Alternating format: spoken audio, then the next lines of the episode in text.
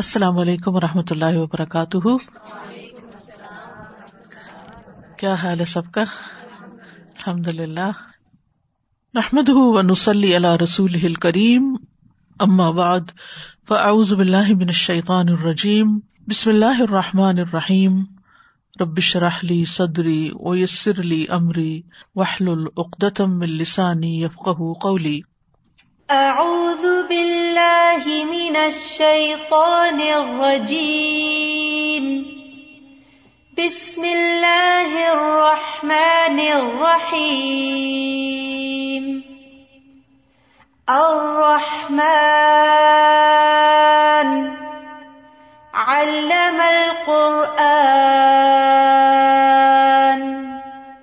خلق الانسان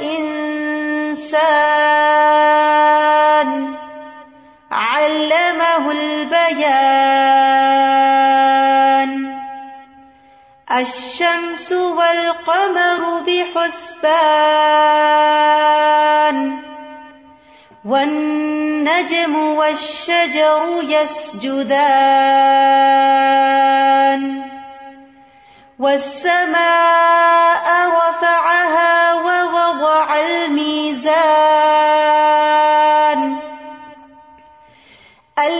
ألا تطغوا في الميزان وأقيموا الوزن بالقسط ولا تخسروا الميزان والأرض وضعها للأنام فيها فاكهة والنار النخل ذات الأكمام والحب ذو العصف والريحان فبأي آلاء ربكما تكذبان؟ خلق الإنسان الإنسان من صلصال كالفخار. وخلق الجان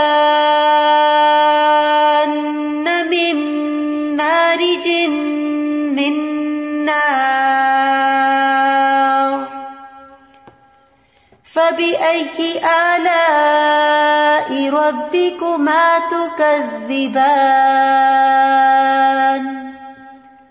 رب المشرقين ورب المغربين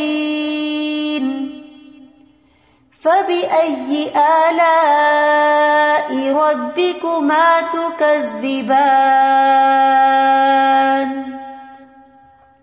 مرج البحرين يلتقيان. بينهما برزخ لا يبغيان. فبأي آلاء ربكما تكذبان؟ يخرج منهما اللؤلؤ والمرجان. فبأي آلاء ربكما تكذبان؟ وله الجوار المنشآت في البحر كالأعلام. فبأي آلاء ربكما تكذبان سورت الرحمان میں اللہ سبحان تعالی اپنی رحمت کا اظہار کرتے ہیں، مختلف نعمتوں کو سامنے لا کر۔ جتنی بھی آیتیں آپ نے سنی، ان میں جتنی چیزوں کا ذکر ہو رہا ہے، یہ آپ کے لیے کوئی نئی نہیں ہے۔ یہ سب آپ جانتے ہیں، آپ کے ایکسپیرئنس میں ہوتی ہیں۔ آپ انہیں استعمال کرتے ہیں، آپ انہیں دیکھتے ہیں، آپ انہیں انجوائے کرتے ہیں۔ لیکن کیا چیز مسنگ ہوتی ہے؟ شکر گریٹیٹیوڈ کہ یہ اللہ کی طرف سے ہے۔ اور یہ اللہ کی رحمت ہے۔ یہ ہم بھول جاتے ہیں۔ تو سورت کا تقریباً ہاف اس بات کا ریمائنڈر ہے فبی ربی کو ماتو کا زبان تم اپنے رب کی کون کون سی نعمتوں کو جٹلاؤ گے؟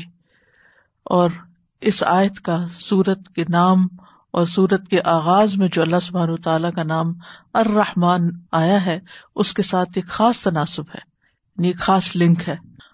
اور اللہ کا لفظ جو ہے، یہ نعمتوں کے علاوہ کچھ اور معنوں میں بھی استعمال ہوتا ہے۔ مثلاً ابن عباس قطع اور حسن بصری اس کو نعمتوں کے معنوں میں ہی لیتے ہیں۔ لیکن اس کا ایک معنی قدرت اور عجائب قدرت یا کمالات قدرت بھی ہے۔ یعنی اللہ تعالیٰ کی قدرت اور اللہ تعالی کی قدرت کے جو عجائبات ہیں یعنی حیران کن چیزیں ہیں جو اس نے پیدا کی ہیں، ایک ایک چیز کی طرف اس نے جو توجہ دلائی ہماری، مثلاً و سما رفا آسمان کی بلندیوں کی طرف۔ تو یہ بلندی بھی بہت بڑی نعمت ہے۔ اگر یہ بلندی نہ ہوتی تو سورج کہاں ہوتا؟ ستارے کہاں ہوتے؟ اور ہو سکتا ان کے چلنے کا جو شور ہے یا جو ان کے چلنے کی جو رفتار ہے جیسے زمین پہ ٹریفک کا شور کتنی پولوشن پیدا کر رہا ہے اور اگر وہ بالکل قریب ہوتے ستارے ہمارے، تو پھر کیا ہوتا؟ پھر اسی طرح یہ کہ بادل کیسے اوپر اٹھتے؟ اگر آسمان ہمارے بالکل انہیں چھتوں کی طرح قریب ہوتا، تو اللہ سبحان تعالیٰ اس کی طرف دعوت بھی دیتے ہیں کہ آئیے آسمان کی طرف نہیں دیکھتے۔ وہ السماء کئی فروفیات کس طرح اس کو اوپر اٹھایا گیا؟ اور اس میں کتنے بینیفٹس ہیں؟ اور پھر کس طرح یہ پانی اوپر سے آتا ہے بارش کی شکل میں، برف کی شکل میں؟ اور انسان کے لیے طرح طرح کی اس سے آگے فائدے۔ یعنی یہ چند چیزوں کے نام لے کے چند چیزوں کی شکل اور حیات کو بتایا گیا، لیکن ہر چیز کے پیچھے کیا کیا حکمتیں اور کیا کیا اس کے بینیفٹس ہیں اور کس طرح وہ کائنات کی دوسری چیزوں کے ساتھ کنیکٹ کرتی ہیں، اس کی انسان کو دعوت دی گئی ہے کہ یہ اللہ سبحان و تعالیٰ کی نعمت بھی ہے اور اللہ سبحان و تعالیٰ کی قدرت بھی اس میں نمایاں ہوتی ہے، اس کی شان بھی اس میں نمایاں ہوتی ہے۔ اور اسی طرح اس کے تیسرے معنی خوبیاں اور فضائل بھی ہیں، اچھے اور صاف۔ تو اس سے یہ بھی پتا چلتا ہے کہ اللہ سبحان تعالی کی جو صفات ہیں یا اللہ تعالیٰ کے خوبصورت نام ہیں، ان کا بھی ہمیں اس سے پتا چلتا ہے کہ وہ کس طرح تمام چیزوں کا پیدا کرنے والا ہے۔ اور پھر کس طرح اللہ سبحان تعالیٰ نے ان چیزوں کو پرفیکٹ طریقے سے پیدا کیا کہ ہر ایک کو اس کے مقام پر رکھا، جہاں پر اس کو ہونا چاہیے تھا۔ یہ اس کی قدرت کی نشانی ہے۔ اور پھر یہ ہے کہ اس سے انسان کی زبان پر اس کی تعریف جاری ہو جانی چاہیے کہ یہ ہے ہمارا رب، لہذا ہم اس کو چھوڑ کر کسی اور کی طرف کیسے راغب ہو سکتے ہیں؟ پھر آج نمبر چودہ میں فرمایا، خلق انسان امن سلسال کل فخار اس نے انسان کو بجنے والی مٹی سے پیدا کیا جو ٹھیکری کی طرح تھی۔ یہاں انسان کی تخلیق کے ابتدائی مراتب کو بیان کیا جا رہا ہے۔ کہ انسان اپنی حیثیت پر، اپنی حقیقت پر، اپنی ریالٹی پر غور کرے کہ انسان ہے کیا چیز، کون ہے وہ، کیسے بنا، اس کا آغاز کہاں سے ہوا۔ اور سورت کے شروع میں جیسے خل عقل انسان کی بات ہوئی، تو جیسا کہ آپ جانتے ہیں کہ اس کے تین معنی بیان کیے گئے ہیں۔ ایک تو بحثیت انسان کے تمام انسانوں کی تخلیق کی بات ہے، اور دوسرے حضرت آدم علیہ السلام کی تخلیق، اور تیسرے حضور صلی اللہ علیہ وسلم کی تخلیق۔ خاص طور پر جو ان کے ذریعے ان کو جو رحمت اللہ عالمین بنا کے بھیجا، مرسی فار مین کائنڈ تو ان سب کی طرف اس میں اشارہ ملتا ہے۔ اور یعنی کہ اگر آدم علیہ السلام کی تخلیق مراد لیں، تو پھر ہم دیکھتے ہیں کہ کس طرح، کس کس ترتیب کے ساتھ وہ تخلیق ہوئی۔ یہاں پر اس کا صرف ایک حصہ بیان کیا گیا ہے۔ جبکہ قرآن مجید کی دیگر مقامات کو اگر ہم سامنے رکھیں، تو اس میں اور اشیا کا ایلیمنٹس کا بھی ذکر ملتا ہے۔ جیسے سب سے پہلے تراب، جسے مٹی یا خاک کہا جاتا ہے۔ پھر اس کے بعد تین، جو گارا ہوتا ہے یعنی مٹی کو جب پانی میں ملا دیا جاتا ہے۔ پھر تیسرا درجہ ہے تین، لازب کا لیس دار گارا یعنی جب مٹی میں پانی ڈال کے چھوڑ دیا جاتا ہے، تو کچھ عرصے کے بعد اس کے اندر لیس پیدا ہو جاتی ہے۔ اور پھر اس کے بعد ہم مصنون اگر اس کو اور زیادہ دیر چھوڑ دیا جائے، تو اس کے اندر بو پیدا ہو جاتی ہے۔ اور پھر اس کے بعد جب وہ خشک ہوتی ہے، سوکھ جاتی ہے، تو پھر وہ ٹھیکری کی طرح بن جاتی ہے، جس کا یہاں پر ذکر ہے سل سالم کل فخار اور ایک اور جگہ پر آتا ہے سل سالم ہم مسنون، ٹھیک ہے؟ اور پھر اس کے بعد بشر چھٹے درجے پر آتا ہے، جو مٹی کی آخری صورت ہے، جس میں اللہ سبحانہ تعالیٰ نے انسان کے اندر روح پھونکی اور جس کے بعد انسان کو فرشتوں سے سجدہ کرایا گیا اور پھر اس کے بعد آدم علیہ السلام سے ہی حضرت حوا کو پیدا کیا گیا، ان کا جوڑا پیدا کیا گیا اور پھر اس جوڑے سے آگے انسانی نسل چلائی۔ تم مجا نسل من سلال مائع مہین۔ پھر آگے اس کی نسل ایک حقیر پانی کے ساتھ سے چلائی گئی، جس کے بارے میں دوسری جگہ پر نطفا کا ذکر آتا ہے۔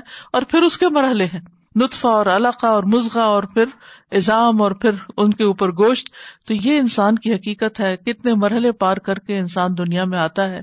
اللہ نے انسان کو عزت اور اکرام بخشا ہے اور اس کے ساتھ ساتھ اس کو اس کی ریالٹی بھی بتا دی، اس کی حقیقت بھی بتا دی کہ تم کون ہو اور پھر تمہیں واپس اپنے رب ہی کی طرف جانا ہے۔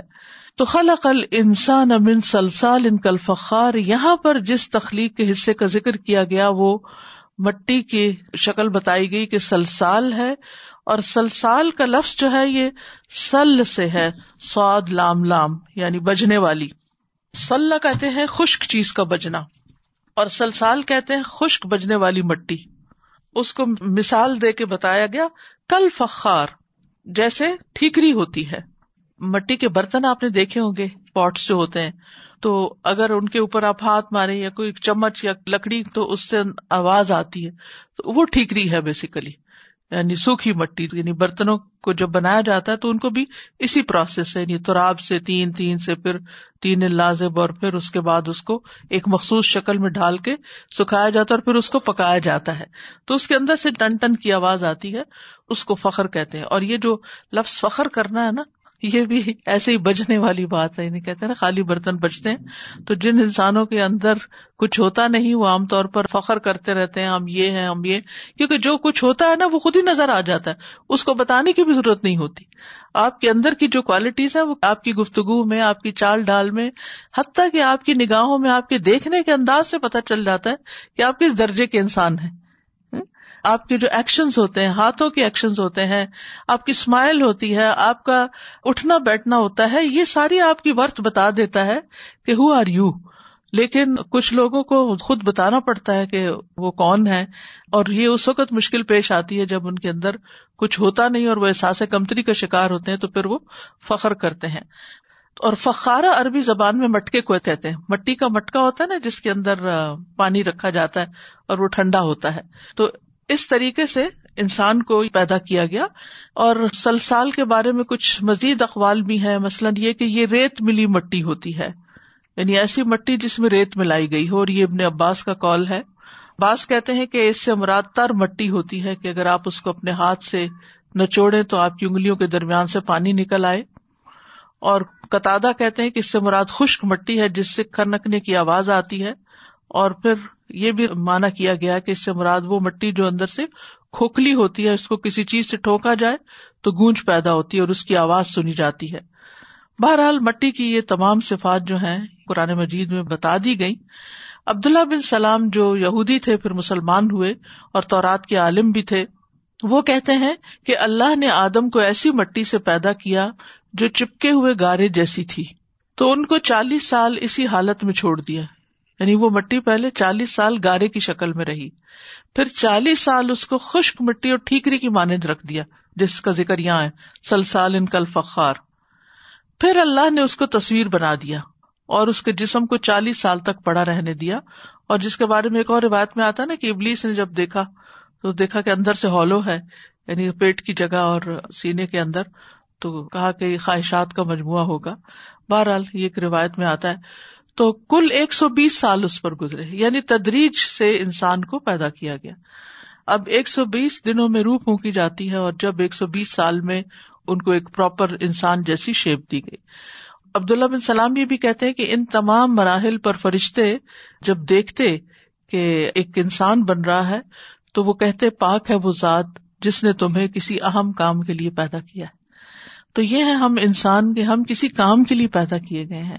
ہم صرف خواہشات کی تکمیل کے لیے پیدا نہیں کیے گئے کہ ہم دنیا میں آئے اور ہم صرف چند چیزوں کو انجوائے کر کے چلے جائیں۔ ہمیں اللہ نے اپنی عبادت کے لیے پیدا کیا ہے اور بہت جسے کہتے نا پریم سے اور پیار سے اور بہت ایک ٹائم دے کر اور بہت سوچ سمجھ کر انی عالم مالا تعالمون تو انسان کو اپنی ورت پہچاننی چاہیے اور پھر انسان کو دنیا میں آ کے ایسے ہی حیوانوں کی طرح نہیں چلے جانا چاہیے، بلکہ کچھ کر کے جانا چاہیے۔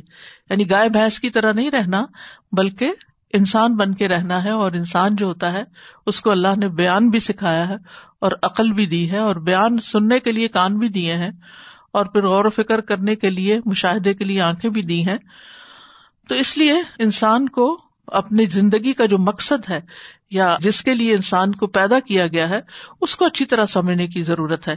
اسی طرح انسان کی تخلیق کے بارے میں ایک اور حدیث آتی ہے۔ رسول اللہ صلی اللہ علیہ وسلم نے فرمایا، آدم علیہ السلام تین طرح کی مٹی سے بنائے گئے، سیاہ، سفید اور سرخ۔ اسی لیے آپ کی اولاد میں سے کچھ سیاہ رنگ کے ہیں، کچھ سرخ رنگ کے ہیں یعنی درمیانے اور کچھ سفید ہیں۔ اسی طرح مسند احمد کی ایک روایت میں آتا ہے، نبی صلی اللہ علیہ وسلم نے فرمایا، اللہ عزب اجلّہ نے آدم علیہ السلام کو ایک مٹھی مٹی سے پیدا کیا جو اس نے ساری زمین سے اکٹھی کی تھی۔ یعنی وہ ساری زمین میں جو اسپریڈ کی ہوئی مٹی، کیونکہ آدم کی اولاد کو ساری زمین پر پھیلنا تھا تو ہر علاقے کے جو رنگ ہیں پھر اسی وجہ سے مختلف ہیں اور مزاج بھی۔ فرمایا، یہی وجہ ہے کہ بنو آدم زمین ہی کی طرح ہے چنانچہ کچھ سفید ہیں، کچھ سرخ ہیں، کچھ سیاہ فام ہے کچھ اس کے درمیان ہے اسی طرح کچھ خبیص ہیں، کچھ عمدہ ہیں، کچھ نرم ہے کچھ غمگین ہے اور کچھ ان کے درمیان ہے یعنی صرف ظاہری شکل و صورت کے اعتبار سے نہیں، اپنے اندر کے اعتبار سے بھی، اپنی سوچ کے اعتبار سے بھی ان کے اندر بہت سے اختلافات ہیں۔ تو جس انسان کے اندر اختلاف ہے اور جس کے مزاج میں اتنا فرق ہے، ان سب کو ایک لاٹھی سے ہانکنا اور سب سے ایک رویے کی توقع رکھنا اور سب کو ایک طرح ٹریٹ کرنا جو ہے، یہ درست نہیں اور اس میں آپ دیکھیے کہ خاص طور پر ماؤں کو اور پھر ٹیچرس کو یہ ضرور سوچنا چاہیے کہ سب بچے ایک جیسے نہیں ہوتے۔ اللہ سبحان و تعالیٰ نے ہر ایک کو مختلف طرح کے مزاج کے ساتھ پیدا کیا ہے۔ تو ان کو اسی طرح ڈیل کرنے میں ہی انسان ان کو بھی بہترین طریقے پر ٹرین کرتا ہے، گرو کرتا ہے اور خود بھی چین امن میں رہتا ہے۔ ورنہ اگر انسان یہی ایکسپیکٹ کرے کہ ایک بڑا بچہ بہت شریف نکلا ہے، تو باقی سارے بھی اسی پیٹرن پہ آئے تو یہ آپ نے پیدا نہیں کیے، یہ اللہ نے پیدا کیے ہیں اور وہ جیسے چاہے پیدا کرتا ہے۔ اس کی تخلیق کی ورائٹی کو رنگا رنگی کو سمجھنا چاہیے اور پھر اس کے بعد انسان کو اس کے مطابق اپنے طور طریقوں کو اختیار کرنا چاہیے۔ تو بہرحال اللہ سبحان تعالیٰ نے انسان کو مٹی سے پیدا کیا اور پھر آدم کی شکل میں، پھر آدم سے سارے انسانوں کو خلا کا کم من نفس واحد و خلا کا منہا زوجہ و بس من ہما رجالن کثیرن و نسا اور انسانی نسل جو ہے پوری زمین پر پھیلی ہوئی ہے۔ ان سب کا زمین پر حق ہے۔ اور سب کو اللہ تعالیٰ نے طرح طرح کی نعمتوں سے اور طرح طرح کی صلاحیتوں سے نوازا ہے۔ انسانوں کے پارٹ پر یہ ہے کہ وہ ان چیزوں کی قدر کرے اور اس کی نعمتوں کا شکر ادا کرے اور اللہ سبحانہ تعالیٰ نے اپنی ذمہ داری پوری کی کہ کوئی اس کی اطاعت کرتا ہے یا نہیں کرتا، وہ نعمتیں دیتا چلا جا رہا ہے، کیونکہ وہ الرحمان ہے۔ ہاں اس سے پچھلی صورت اگر آپ پڑھے سورت القمر، تو اس میں بار بار نظر کا لفظ آیا ڈراؤں کا لفظ آیا ہے اور اللہ تعالیٰ کی دو صفات ملیک مقتدر کا لفظ آیا کہ جو بہت روب والی صفات ہیں، لیکن اس کا بیلنس سورت الرحمان میں ہو گیا کہ وہ عمومی طور پر اپنی ساری مخلوق کے ساتھ کیا ہے، مہربان ہے۔ لیکن جو اس کی نافرمانی کرے جیسے قوم نوح اور آد اور سبوت نے کی، تو پھر ان کے لیے برا انجام بھی ہے۔ استاد جی میں سوچ رہی تھی تدبر جب ہم کرتے ہیں جی۔ تو کتنا فرق پڑتا ہے؟ ہم ہر ہر لفظ کو غور سے دیکھتے ہیں اور اتنی دفعہ پڑھتے ہیں پھر ہمیں کچھ نئی چیز نظر آتی ہے۔ جیسے ہم پچھلے ہفتے سے ایک ان آیات پہ سوچ رہے تھے اور وہ سما رفا پہ جیسے میرا فوکس تھا تو آئی واز تھنکنگ کہ جب ایون تو ہماری چھت بھی نیچے ہوتی ہے تو جیسے دم گھٹتا ہوا سا محسوس ہوتا ہے۔ اور جن گھروں کے چھتیں اونچی ہوتی ہیں، وہ کھلا کھلا لگتا ہے۔ تو اسی طرح اللہ سبحانہ تعالیٰ نے اتنی بڑی جب تخلیق کی تو اس کی اونچائی بھی اتنی زیادہ رکھی۔ اینڈ دین ابھی جب آپ بتا رہی تھی کہ کیسے بادل کہاں اٹھتے اور یہ سب سو آئی واز تھنکنگ کہ جہازوں کو اڑنے کے لیے بھی تو اتنی جگہ چاہیے تھی کہ اتنے اوپر اڑتے اور پھر اتنے فاصلے طے کرنے تھے۔ نہ صرف جہازوں کو بلکہ گوگل کو بھی سب جگہ کی تصویریں اتارنے کے لیے اور سیارے اور یہ جو انٹرنیٹ آپ کا ہے اور یہ کتنی چیزیں سیٹلائٹ کے ذریعے تو یہ سب کچھ اوپر ہی ہو رہا ہے۔ اگر یہ صرف زمین ہی زمین ہوتی تو کیا بنتا؟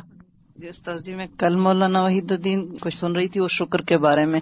تو انہوں نے تین باتیں بتائی ایک یہ کہ نعمت کو پہلے ریکوگنائز کرنا ہوگا۔ اس کو یعنی نعمت سمجھیں گے تو دوسری یہ کہ زبان سے اور دل سے شکر ادا کرنا، دل کے علاوہ زبان سے بھی شکر ادا کرنا ضروری ہے۔ اور عمل سے بھی یعنی اپنا رویہ جو انعام دینے والا، احسان کرنے والا، اس کے ساتھ اچھا رکھیں۔ میں ایسے ہی ایک لیکچر سن رہی تھی ڈاکٹر اسرائیل احمد کا سورہ فاتحہ کے اوپر۔ تو اس میں انہوں نے ایک میزان کے لیے اور پھر کنڈے کا ذکر کیا اور ایک ایک ڈائگرام جیسے بنایا۔ تو میں جیسے آپ جو سوچ رہے ہوتے ہیں آپ ہر چیز کو پھر اسی سے ریلیٹ کرنا شروع کر دیتے ہیں۔ تو میں اس کو سوچ رہی تھی کیونکہ اور اس پہ میرا مسلسل میزان کے اوپر جو فوکس تھا کہ کس کس طرح سے ڈس بیلنس جو ہو رہا ہے وہ کیوں ہو رہا ہے؟ اور چاہے وہ گھر میں ہو رہا ہے یا باہر ہو رہا ہے یا سمندر آسمانوں میں تو مجھے ایسے لگنے لگا کہ ہم نے سورہ طلاق پڑھی اور سورہ طلاق میں ہم نے وہاں تقبہ کے بارے میں پڑھا۔ تو میں اس کو یہاں میزان سے ریلیٹ کرنے لگی کہ اللہ سبحانہ تعالیٰ نے تقوا کو وہاں پہ دے کے یہ بتا دیا گیا کہ بیلنس قائم کرو۔ یہاں میزان کو دیکھ کے بتایا کہ بیلنس قائم کرو تقوا تو نہیں بتایا لیکن مجھے ایسے لگنے لگا وہ میزان جو بتایا اللہ سبحانہ تعالیٰ نے اس کے بیچ میں اگر ہم دیکھیں میں ایسے ہی پلیس کر رہی تھی کہ تقوا اگر اس کنڈے کو لے لیں تاکہ وہ ان دونوں چیزوں کو بیلنس کرے کہ نہ گھر میں ڈس بیلنس نہ اپنے اوپر ظلم کرنے دیا جائے اور نہ کسی جی، اور پر کیا جائے۔ لا ضرر ولا درار جی۔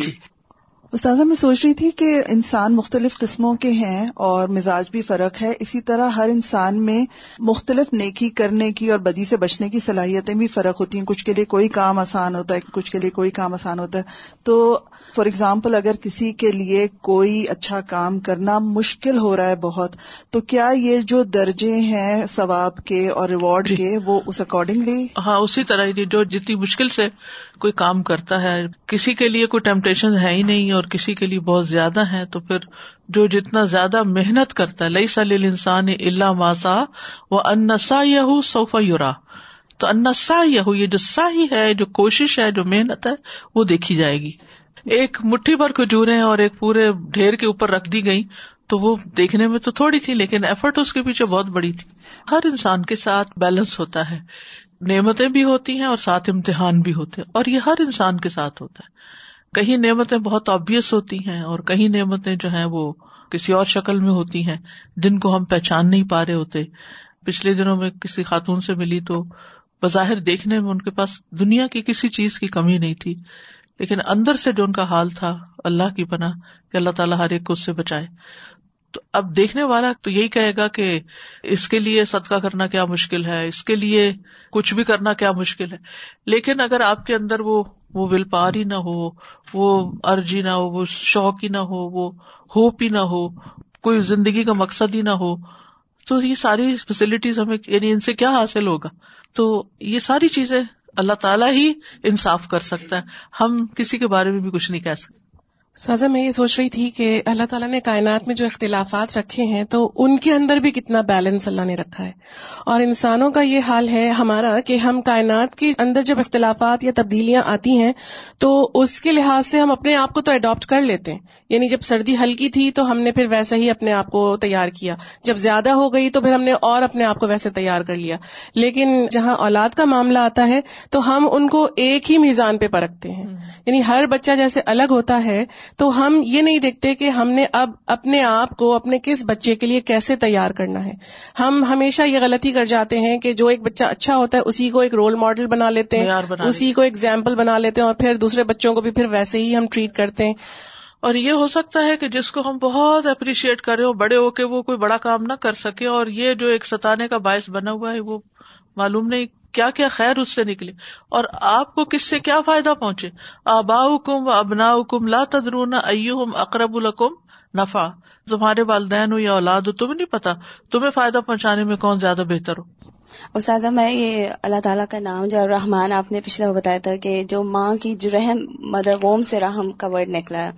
اور جو ماں کی فیلنگ بچے کو دیکھ کے ہوتی ہے، جبکہ وہ اتنی تکلیفوں سے گزر کے اس کو پیدا کرتی ہے۔ اور اس کو پانچ نمبر کی آیت جو ہے، جس میں سورج اور اللہ نے کہا کہ چاند کو ایک مقدار اس سے رکھا۔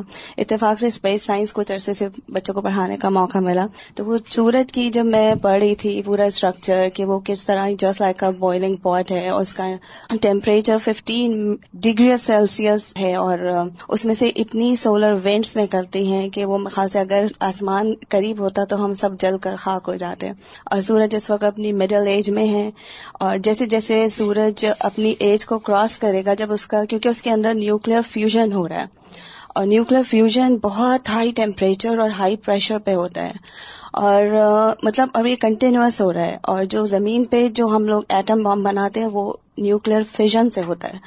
وہ اتنا ڈسٹرکٹیو ہے اور نیوکلیر فیوژن تو بالکل ایک ایلیمنٹ کا دوسرے ایلیمنٹ میں چینج ہونا ہے۔